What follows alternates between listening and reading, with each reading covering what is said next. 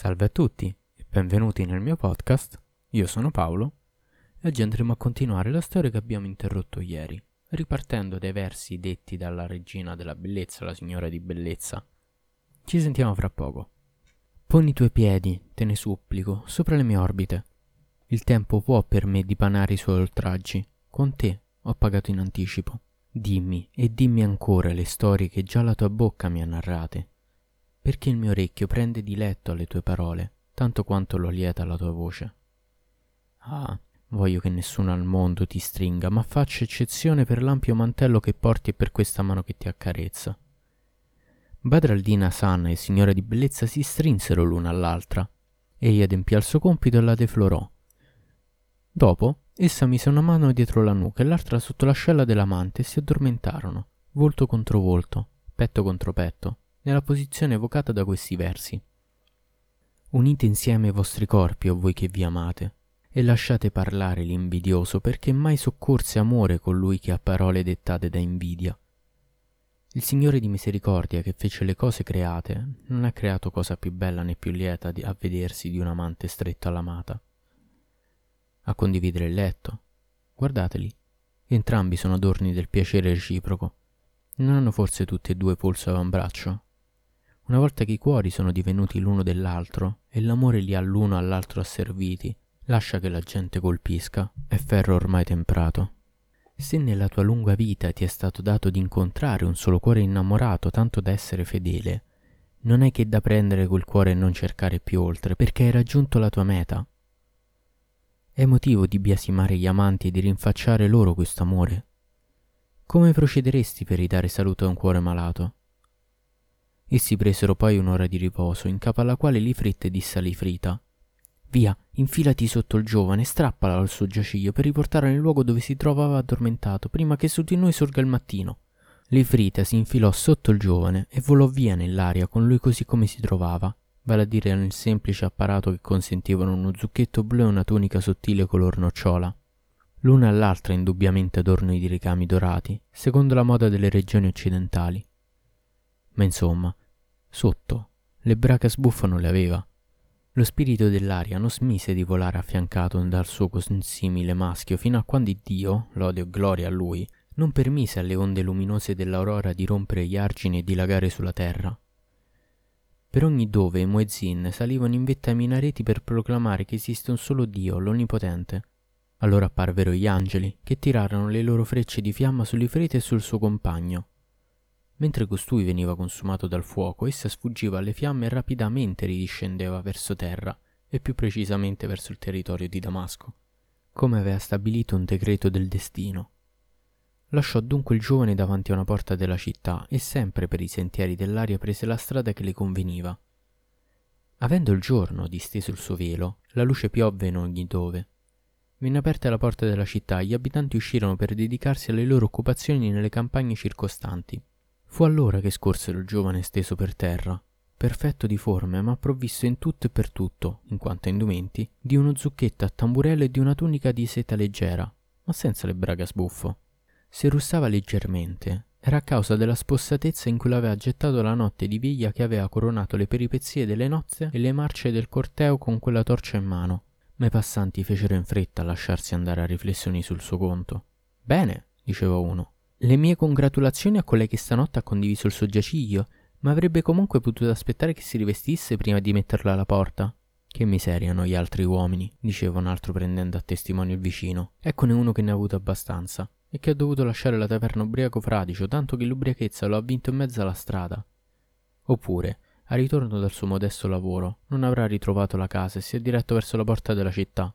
E allora, in attesa che aprissero, si è addormentato Ognuno così diceva la sua, quando si alzò un colpo di vento che rialzò l'orlo della tunica di Hassan di Basra, mettendo in mostra un ventre e un ombelico senza pari al mondo, cosce e gambe di cristallo che al tocco parevano più morbide della panna.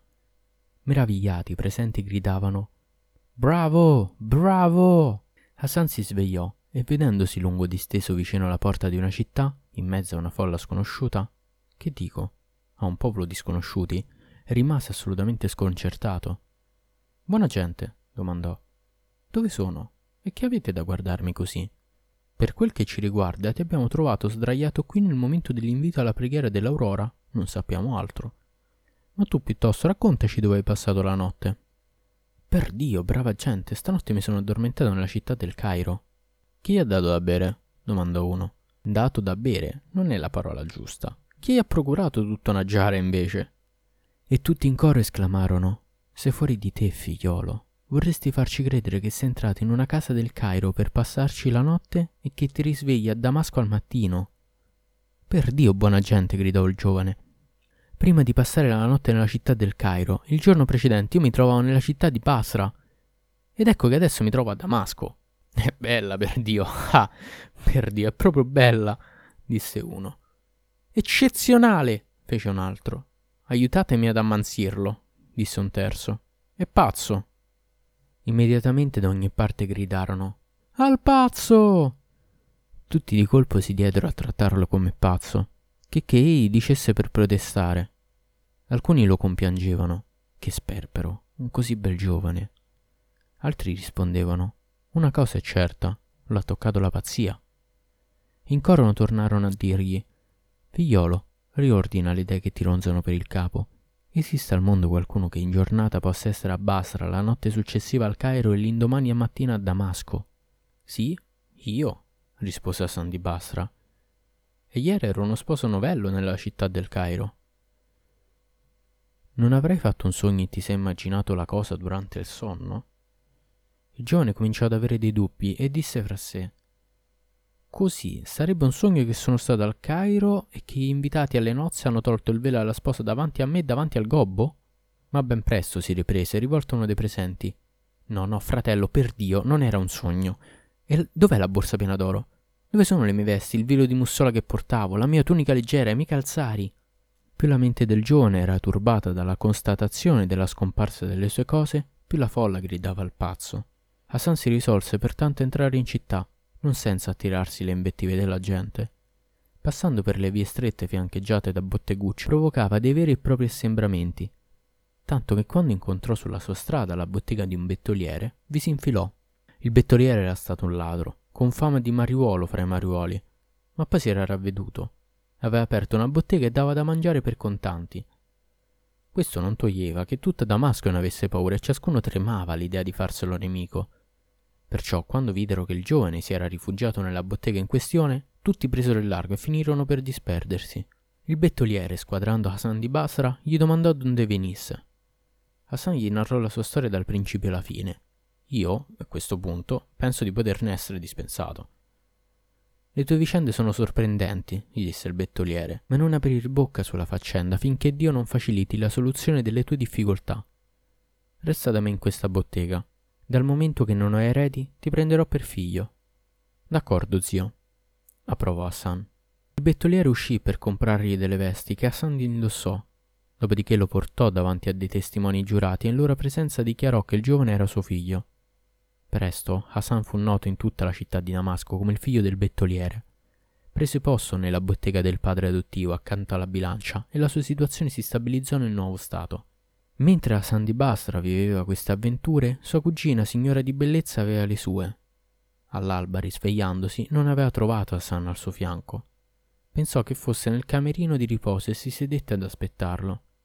Passò un'ora in capo al quale si presentò in camera suo padre Shams al-Din Mohammed, visir del Cairo, e fratello di Nur al-Din, di cui era figlio appunto Badr al-Din Hassan. Il padre di signora di bellezza era in uno stato di estrema irritazione esacerbato per aver dovuto ubbidire all'ordine iniquo del sultano e maritare la figlia a quell'aborto di stalliere. Mentre attraversava la casa per recarsi nella camera nuziale, ruminava la propria indignazione e giunto davanti all'appartamento degli sposi chiamò la figlia. Questa rispose immediatamente alla chiamata del padre, gli andò incontro e gli baciò le mani. La giovane sposa aveva il volto ornato di grazia e di luce ancora più del consueto essendo ancora sotto l'effetto dell'amplesso che aveva avuto durante la notte con il maschio della famiglia delle gazzelle che le si era presentato come marito. Figlia svergognata, gridò suo padre. Ti salta dunque tanto l'esserti concesso a quel gobbo maledetto? Signora di bellezza sorrise a quella che riteneva una nuova trovata. Padre, disse, cessa di scherzare. Non ti basta che tutta la giornata di ieri abbia subito le canzonature e gli scherzi delle donne? Esse ridevano vedendomi destinata a quel trancio di gobbo che non è buono nemmeno per presentare a mio marito il mulo o le pantofole. Giuro per Dio, e il giuramento impegni la mia testa, che in tutta la mia vita non ho avuto una notte più piacevole di questa. Perciò non è più ammissibile che tu ritorni ancora sul gobbo. So bene che l'ha soldata giornata, al fine di stornare su di lui il malocchio che poteva provocare la radiosa giovinezza del mio vero marito. A quelle parole il padre di signore di bellezza rimase tutto confuso, scranando gli occhi. Poi ebbe sul paravento la collera e pieno di corruccio gridò Maledetto, che stai dicendo? E che vuol dire? Il gobbo non ha dormito con te. Di nuovo con questo gobbo, riprese la giovane. Che Dio maledica il gobbo. Perché parlar sempre del gobbo? Non voglio più sentir parlare del gobbo. Ho dormito soltanto con il mio vero sposo nel grembo, il mio sposo dagli occhi neri e dalle nere sopracciglia unite. Profondamente irritato, il padre sbratò. Attenta, figlia del genere, hai smarrito il senso del dovere. Ah, padre, basta, per pietà. Mi ha rovinato il fegato. Per Dio, un bel giovanotto è diventato parte della mia anima. È lui che mi ha posseduto. È il suo seme che il mio corpo ha ricevuto. È questo marito che adesso si trova nel camerino di riposo. Il visir si precipitò. Quel che vide fu allora fu il gobbo, solo nel gabinetto, con la testa nel buco e i piedi per aria. Fulminato dallo stupore, chiamò Ehi, gobbo! Sì? Sì? rispose costui. Che succede? Che state a incacciarti in questa situazione? E voi? domandò il gobbo. Nel vostro piano per darmi moglie non avete trovato nulla di adatto a me, se non per l'appunto la fanciulla amata appassionatamente dai bufali e desiderata ardentemente dagli Ifrit? Dio maledica Satana, Dio maledica l'ora del mio arrivo in casa vostra. Su, in piedi, e fuori, ordinò il visir. Mi prendi per un pazzo? replicò il gobbo. Si è alzato il sole, io non uscirò di qui prima che sia comparso il sole. Ho capito bene, ve, quel che mi hai detto ieri sera. Proprio mentre venivo a sistemare la mia bisogna, il gatto che prima mi ha miagolato contro rabbioso e poi non ha smesso di ingrassare fino a che è diventato grosso come un bufalo. Quindi lasciami e occupati degli affari tuoi. Il merito è Dio Onnipotente che si incarica di ricompensarlo. Dio maledica la sposa. Il visir si accostò al gobbo e lo tirò fuori dalla latrina. Costui lasciò la casa a precipizio, esattamente nello stato in cui si trovava, e corse dal palazzo del sultano per metterlo al corrente di quanto gli era capitato con l'Ifrit. Il padre della sposa, invece, ritornò nei suoi appartamenti sconvolto dalla sorpresa, senza sapere che decisione prendere nei riguardi della figlia. Alla fine tornò da lei. Disgraziata, cominciò, raccontami tutto. Via, padre mio, che mi è poi capitato di strano? Quello che davanti al quale mi è stato tolto il velo durante la parata nuziale di ieri ha passato la notte con me, mi ha posseduta ed io, per Dio, ho colto il suo seme. D'altronde, ecco sul sedile la sua mussola, la sua daga, il suo mantello. Dimenticavo, sotto il materasso ha fatto un pacco di suoi indumenti e vi ha avviluppato non so che oggetto. Il visir guardò la mussola di Hassan, figlio di suo fratello, la prese per mano e l'esaminò attentamente da vicino. Ma, esclamò, è una stoffa da avvolgere in un turbante, di quelli che portano i visir quella particolarità che è tessuta alla maniera di Mossul. Poi si accorse di un oggetto piatto cucito nella fodera, lo palpò, ne valutò le dimensioni. Prese l'involto di brache a sbuffo, l'aprì e vi trovò la borsa con le mille monete d'oro. Dentro vi era un foglio che aprì e lesse. Il sottoscritto Badr al-Din Hassan di Basra, proprietario per eredità della frotta mercantile del suo defunto padre, attesta che la presente dichiara di aver venduto all'ebreo Ishak, e ciò per la somma di mille monete d'oro il carico del primo battello che attraccherà nel porto di Basra e certifica di aver ricevuto detta somma dall'acquirente. Appena ebbe decifrato lo scritto, il visir gettò un alto grido e cadde a terra, svenuto. Una volta tornato in sé, Shams al-Din si mise a riflettere su tutti gli elementi della vicenda. Si meravigliò dell'imprevista concordanza degli avvenimenti, tolse dalla fodera del copricapo il documento cucito all'interno e ne lesse il titolo. Riconobbe immediatamente la scrittura del fratello e questo non fece che raddoppiare la sua meraviglia. Rivolgendosi allora a signora di bellezza le disse Lo sai, figlia mia, chi è colui che ti ha posseduto? Per Dio è il figlio di tuo zio, di mio fratello. E la tua dote sono queste mille monete d'oro chiuse in questa borsa, quelle che ti doveva versare proprio il tuo matrimonio. Sia lodato colui che è potente su tutte le cose. Ciò che ha provocato la mia irritazione contro mio fratello Nur al-Din la dote che pretendevo dal figlio che gli doveva nascere, è Dio a consegnarmela. Come avrei voluto conoscere in anticipo il modo in cui le cose dovevano sistemarsi. Guardò più attentamente le righe dello scritto e vi trovò una data segnata di propria mano da suo fratello Nur al-Din Ali, il padre di Hassan di Basra. Nel vederla, baciò ripetutamente il documento. Pianse sul fratello e sui giorni trascorsi, guardò di nuovo lo scritto e pronunciò questi versi. Mi basta vedere le loro tracce perché mi consumi dal desiderio di incontrarli. Verso lacrime sui luoghi della loro infanzia. Rivolta a colui che ha voluto che io soffra i tormenti e le pene della separazione, io grido e supplico che mi faccia la grazia di concedermi di rivederli. Passò al documento vero e proprio e l'aprì. Vi trovò la data dell'arrivo del fratello a Basra, quella delle sue nozze e del contratto di matrimonio, quella del suo ingresso nella camera della moglie, quella della nascita del figlio Hassan e l'età di costui al momento della morte del padre. Quando ebbe completa conoscenza del memorandum, fu colto dal stupore e poi travolto dalla gioia. Confrontando le date di quegli avvenimenti con quelle della sua vicenda personale, dovette concludere che per quanto riguardava il matrimonio, l'introduzione presso la sposa, la nascita dei figli, esse corrispondevano perfettamente. Rifletté infine sul nuovo, recentissimo sviluppo della vicenda, il viaggio del nipote al Cairo che aveva condotto costui a convolare a nozze con sua figlia. Facendosi forte di tali constatazioni, con i due documenti in mano, il memorandum e l'atto di vendita chiuso nella borsa, andò a palazzo per informare degli avvenimenti il sultano. Quest'ultimo, nell'udire la storia, fu a sua volta al colmo dello stupore e ordinò che fosse registrata negli annali del suo regno dedicata con le date. Ritornato a casa, il visir aspettò che il nipote ricomparisse. Il primo giorno l'attesa fu vana. Il secondo e il terzo giorno trascorsero senza risultato. Ne seguirono altri e una intera settimana passò. Ma non gli giunse nessuna nuova del nipote, nessuno aveva trovato una qualche sua traccia. Tanto che non si riusciva nemmeno a immaginare per dove potesse essere passato. Per Dio, disse allora il visir, farò come non ha mai fatto nessuno prima di me. Prese dunque l'occorrente per scrivere e redasse un atto col quale lasciava al nipote tutto quanto lo conteneva la casa. Quando ebbe fatto levare e riporre al sicuro i mobili e il bestiario, mise sotto chiave col resto la stoffa di mussola del turbante, i calzoni a sbuffo e, insieme, la borsa di monete d'oro. La figlia del visir d'Egitto portò a termine i mesi di gravidanza e diede alla luce un bimbo perfetto quanto la luna piena, simile al disco luminoso quando appare all'orizzonte all'aurora quando toglie il velo allo spuntar del giorno. La sua fronte era radiosa, il rosso ornava le sue guance. Gli tagliarono il cordone ombelicale e gli bagnarono gli occhi di collirio. Poi le levatrici, le governanti e le anciane si presero cura di lui. Il nonno gli diede il nome di Agib, il meraviglioso. Il bambino crebbe e quando ebbe compiuto i sette anni il nonno lo affidò a un maestro perché venisse istruito e educato nel più perfetto dei modi. Agib rimase presso il maestro quattro anni, passati i quali cominciò ad azzuffarsi con i ragazzi che studiavano dallo stesso insegnante a batterli, a insultarli, a importunarli. Le piccole vittime si accordarono e andarono a disporre le loro lamentele al maestro, che faceva anche da sorvegliante e che diede loro questo suggerimento.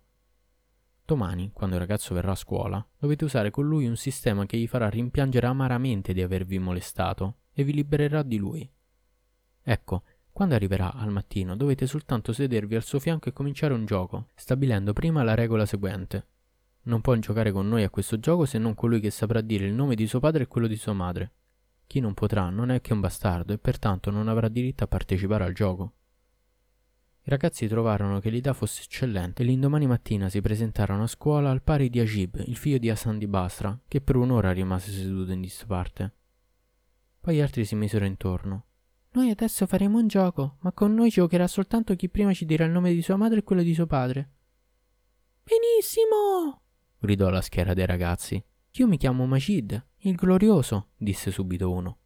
Il nome di mia madre è Tuitaya, piccola signora. Il nome di mio padre è Izzaldin, potenza della religione. Un altro declinò allo stesso modo il suo nome e quello dei suoi genitori. Un terzo fece lo stesso. E, a poco a poco, fu la volta di Ajib. Io mi chiamo Ajib, il meraviglioso. Il nome di mia madre è signora di bellezza. Il nome di mio padre è Shams al-Din, il visir, sole della religione. Tutti gridarono: Che pretesa! No, per Dio, il visir non è tuo padre. Accidenti a voi, replicò Jib. E a voi che dite tutti che il visir Shams al-Din non è mio padre. I ragazzi si misero tutti a sogghignare e battendo le mani gli replicarono: Dio sottragga agli sguardi chi è di padre ignoto.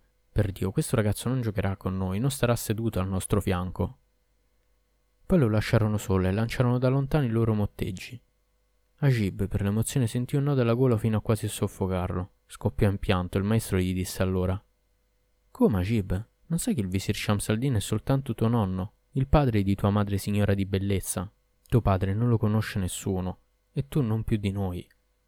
Il fatto è che tua madre è stata data in moglie dal sultano a un gobbo, ma la notte delle nozze sono venuti i gin e hanno dormito con lei.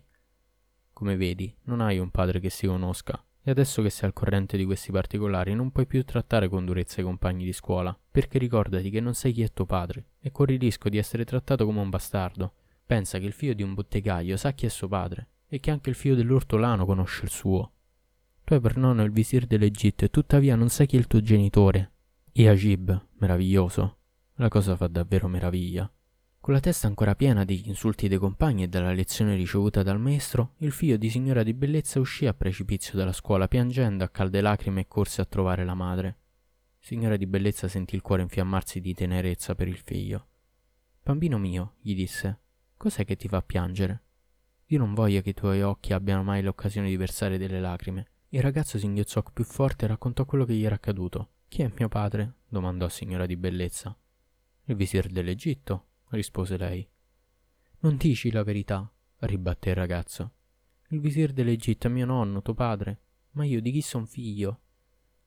Signora di bellezza sentì le lacrime rigare il volto nell'udire il figlio parlare del padre, che le era sposo e cugino nello stesso tempo e l'aveva ingravidata del ragazzo che aveva messo al mondo.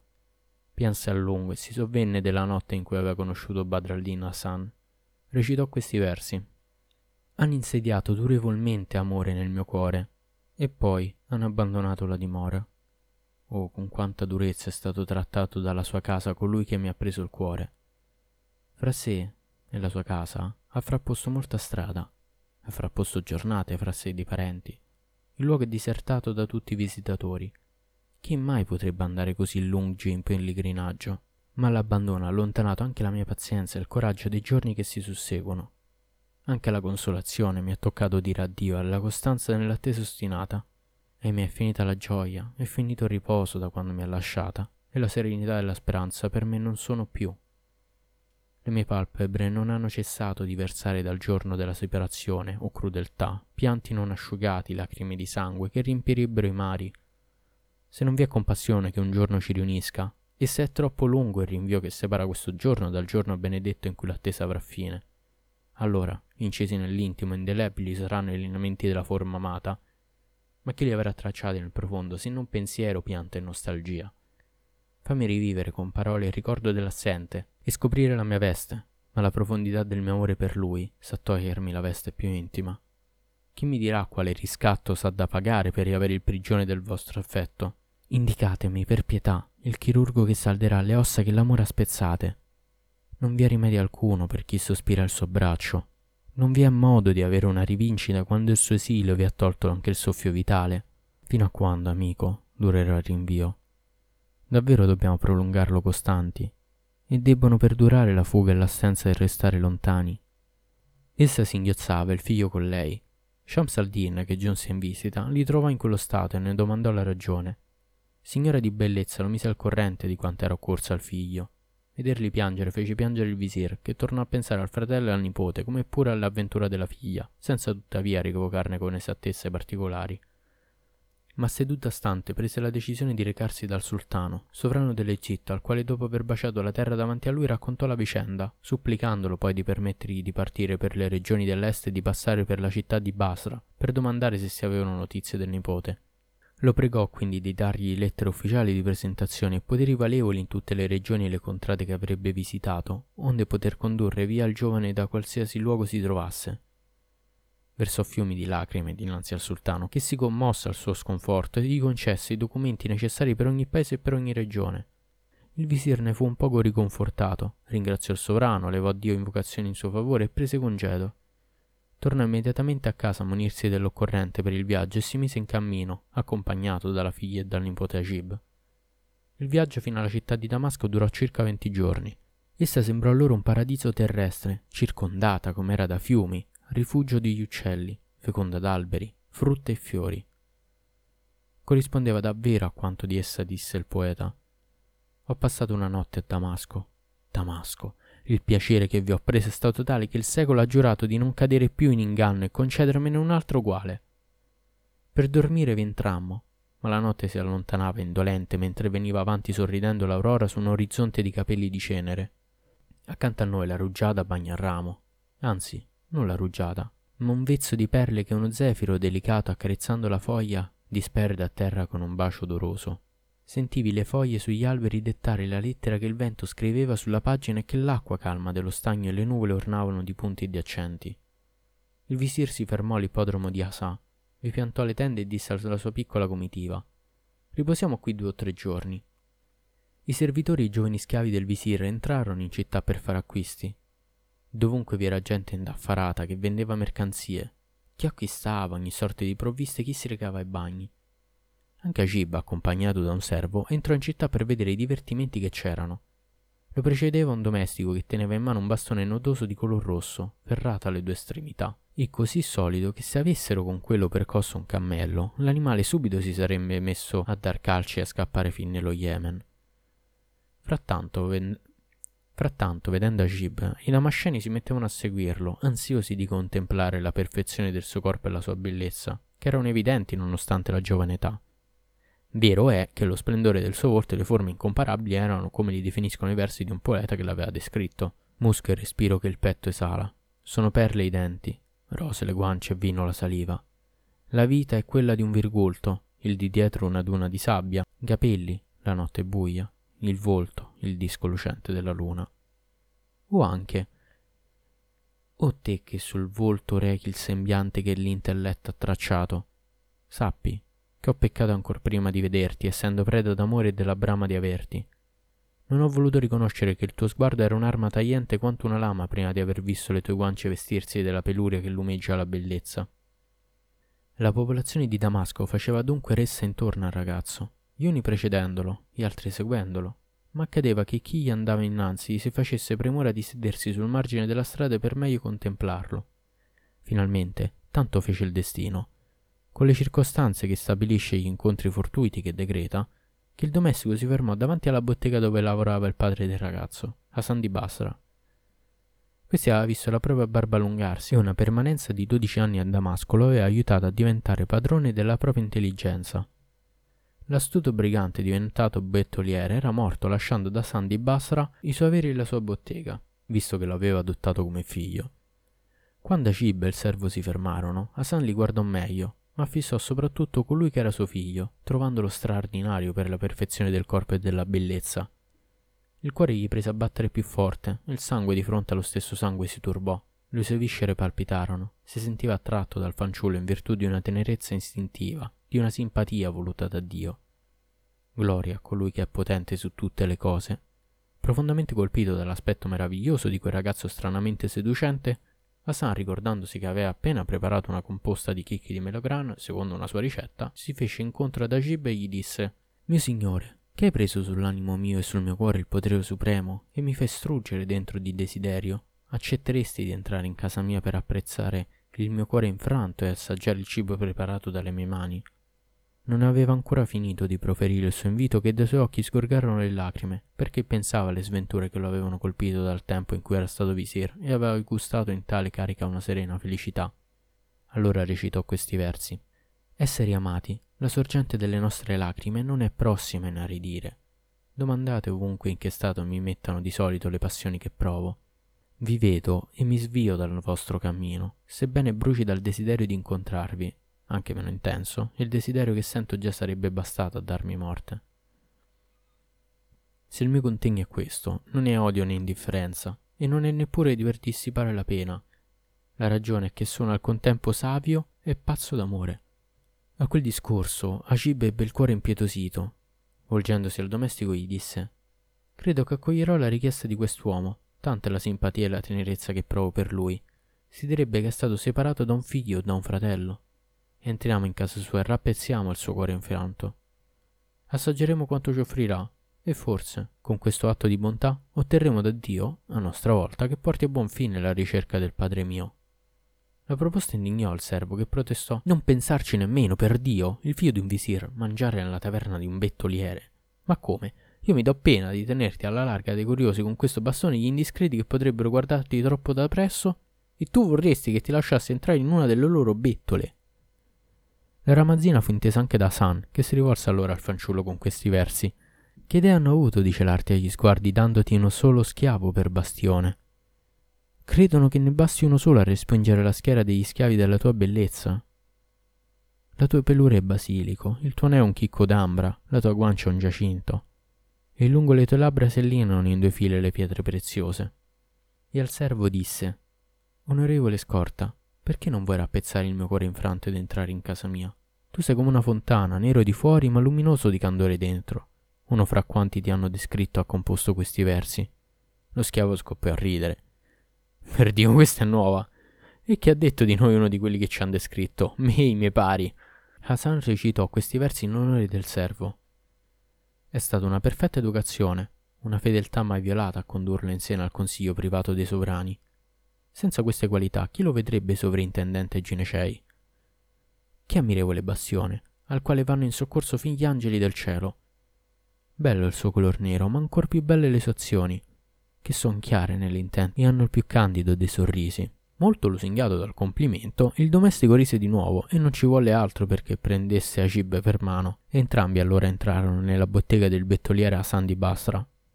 Costui offrì loro un gran piatto di composta di melograne, guarnite di torroni ripieni di ogni sorta di frutta secca in fitti strati. La leccornia prendeva così un sapore e una delicatezza perfette, che erano il risultato esclusivo di una somma abilità.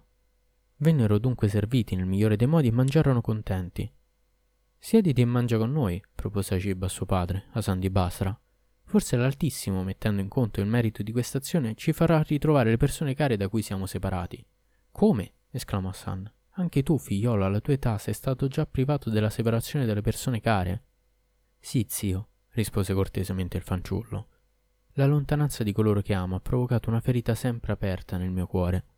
Mi sono messo in viaggio con mio nonno per battere tutti i paesi alla loro ricerca. Che pena senza fine dovevo sopportare per essere riunito a colui che cerco. Il ragazzo allora scoppiò in lacrime e a San di Basra pianse vedendo piangere Agib, il quale era suo figlio. Si ricordò il suo sì, lungi da sua madre e lungi dal suo paese, in una città dove non era trascorsa la sua infanzia, e recitò questi versi. Se al termine di questa separazione giungiamo a riunirci da qualche parte, allora aspettatevi rimproveri senza fine, reciproche lagnanze. Per Dio, non sarà la parola che si scrive e che porta il corriere a guarire il cuore. Il lamento dell'amante nella sua nuda verità non vi è messaggero per dirlo. Vi è gente che biasima e trova eccessivi i pianti che i miei occhi lasciano cadere. Io invece dico che non bastano, anche se loro dicono che è troppo. Quando vorrai Dio che ritorniamo insieme? Quando farà sì che ci rivediamo? Farà sì che questo strazio svanisca e che per sempre si annulli il dolore senza l'incontro dei due che furono separati, come fondere dal petto il lamento che la vostra assenza alimenta? Un messaggero mai saprà dirlo come d'uopo al posto nostro. Il servo era pieno di compassione, ma sia Gib sia lui, prima di concedarsi, finirono lo spuntino che era stato loro ammanito. Vedendoli lasciare la bettola, Hassan di Basra ebbe l'impressione che la sua anima se ne fosse andata con loro. Non poté sopportare oltre di rimanere vivo della loro compagnia, immediatamente lasciò la bettola gli chiuse l'ingresso. Si mise sulle tracce del ragazzo senza sapere che fosse suo figlio e lo raggiunse prima che avesse oltrepassato, sempre scortato dal servo, la porta di Damasco. Camminava dietro di loro quando il domestico, voltandosi all'improvviso, lo vide. Attento, lo minacciò. Che cosa vuoi? Amico, rispose Hassan. Non appena ve ne siete andati ho sentito la mia anima partirsene con voi, e siccome una faccenda da sistemare fuori città, un poco oltre la porta della vittoria, ho pensato di andarci adesso e poi me ne ritornerò a casa. La risposta fece infuriare il domestico e se la prese con Agib. Lo vedi? gli disse. Il risultato di ciò che hai fatto. È proprio quello che temevo e non vedere le conseguenze delle proprie azioni e agire da stolto. In cambio del boccone di cibo che abbiamo preso nella sua bottega, adesso eccolo che si prende con noi tutte le libertà e si mette sulle nostre tracce. Agib si volse, vide il bettoliere che camminava dietro di loro, diventò rosso di rabbia e disse al servo Lascialo camminare sulla strada, che è di tutti i credenti. Ma quando avremo oltrepassato la porta, raggiungeremo l'accampamento svoltando dalla nostra parte, e se allora egli svolte con noi avremo la certezza che ci segue. Poi chinò il capo e procedette con gli occhi bassi, il domestico si mise a camminare a qualche passo di distanza. Hassan di Basra li seguì fino all'ippodromo di Asa. Non erano più molti lontani dall'accampamento. Ajib a un tratto si volse e vedendo il bettoliere vicinissimo sentì il sangue affluirgli alle guance poi il volto si fece pallido. Temeva che il nonno si infuriasse al pensiero che il nipote, durante la passeggiata, aveva fatto il giro dei bettolieri e che uno di questi l'aveva seguito. Ma lo sguardo di Ajib incontrò quello di Hassan di Basra e per un momento i loro sguardi rimasero avvinti. Hassan ne fu folgorato e divenne come un corpo senza vita. Ajib si convinse che l'uomo era un individuo perfido o un dissoluto. Mentre la sua collera aumentava, raccolse da terra un ciottolo di selce di mezzo rattle, bilanciò il braccio e lo scagliò contro il padre, Hassan. Lo colpì alla fronte facendogli un taglio che andava da un sopracciglio all'altro. Hassan di Basra cadde priva di sensi, col volto coperto di sangue. Mentre Ajib e il servo raggiungevano l'accampamento per trovarvi rifugio, Hassan, dopo essere rimasto a lungo senza conoscenza, ritornò in sé, si asciugò il sangue e prese il turbante per fasciare la ferita, e intanto si rivolgeva ai più aspri rimproveri. È colpa mia, si diceva. Ho recato torto a quel ragazzo, ho chiuso la bottega e l'ho seguito. Così non ha potuto fare a meno di prendermi per un uomo perfido o per un dissoluto. Ritornò alla bottega e si riposò, straziato dal dolore rancinante di rivedere sua madre, che era rimasta nella città di Basra. Piangeva e si lamentava. Sbaglieresti a domandare al secolo di essere giusto con te. Sarebbe pretendere ciò che non può dare, e la sua natura non è stato creato imparziale. Prendi ciò che puoi prendere e lascia il secolo nel suo angolo. Se nel secolo dobbiamo avere complicazioni, non dimenticare che esso rega istanti sereni. Finalmente poté riprendere le sue occupazioni e servire i clienti fedeli ai suoi fornelli. Dall'altra parte, il visir suo zio rimase a Damasco tre giorni, poi si rimise in cammino per Ims Entrò in città, fece delle ricerche per tentare di trovare il nipote e, non ottenendo alcun risultato, si recò ad Ama. Passò la notte in città e fece delle indagini. Non avendo raccolto nessuna informazione, continuò il suo viaggio e nella sua impazienza bruciò le tappe fino ad Aleppo. Vi rimase due giorni, la lasciò e raggiunse Mardin, poi Mossul e la regione di Sinjar. Attraversò di Bakar e non si arrestò se non quando fu dinanzi a Basra. Quando mise piede in questa città si recò al palazzo del sultano Costui l'accolse con tutti gli onori dovuti al suo rango, lo trattò con molta considerazione a riguardo e gli domandò il motivo della sua visita. Il visir dell'Egitto raccontò la sua storia e rivelò all'ospite di essere fratello del vecchio visir di Basra, Nur al-Din Ali l'egiziano. Dopo aver invocato sul defunto la misericordia divina, il sultano dichiarò: O governatore, quest'uomo viveva nella nostra città 15 anni or sono. È morto lasciando un figlio che dopo la scomparsa del padre è rimasto qui solo alcuni mesi. In seguito non l'abbiamo più rivisto non ha mai mandato notizie e noi non siamo riusciti a trovare tracce del suo passaggio in alcun luogo. Ma sua madre vive sempre qui, è la figlia del mio vecchio visir. Shams al-Din Mohammed chiese e tenne il permesso di essere portato dalla donna, cui desiderava far visita. Uscì dunque dal palazzo per recarsi alla casa di suo fratello Nur al-Din Ali, la guardò da fuori, vi entrò per visitarla in ogni parte, baciando le soglie e ricordando il fratello Ali, che si immaginò nel momento di lasciare la vita. Solo, in un paese che non era il suo, allora recitò questi versi. Vado di casa in casa, quelle che il Laila abitava. Le visito una dopo l'altra, bacio i loro muri, prima questo e poi quest'altra e quest'altra ancora. Non crediate siano queste case a far languire il mio cuore a commuoverlo. No, è l'amore di colei che le aveva scelta a sua dimora. E con questi ultimi versi noi ci salutiamo e concluderemo domani la storia. E niente, ci sentiamo alla prossima.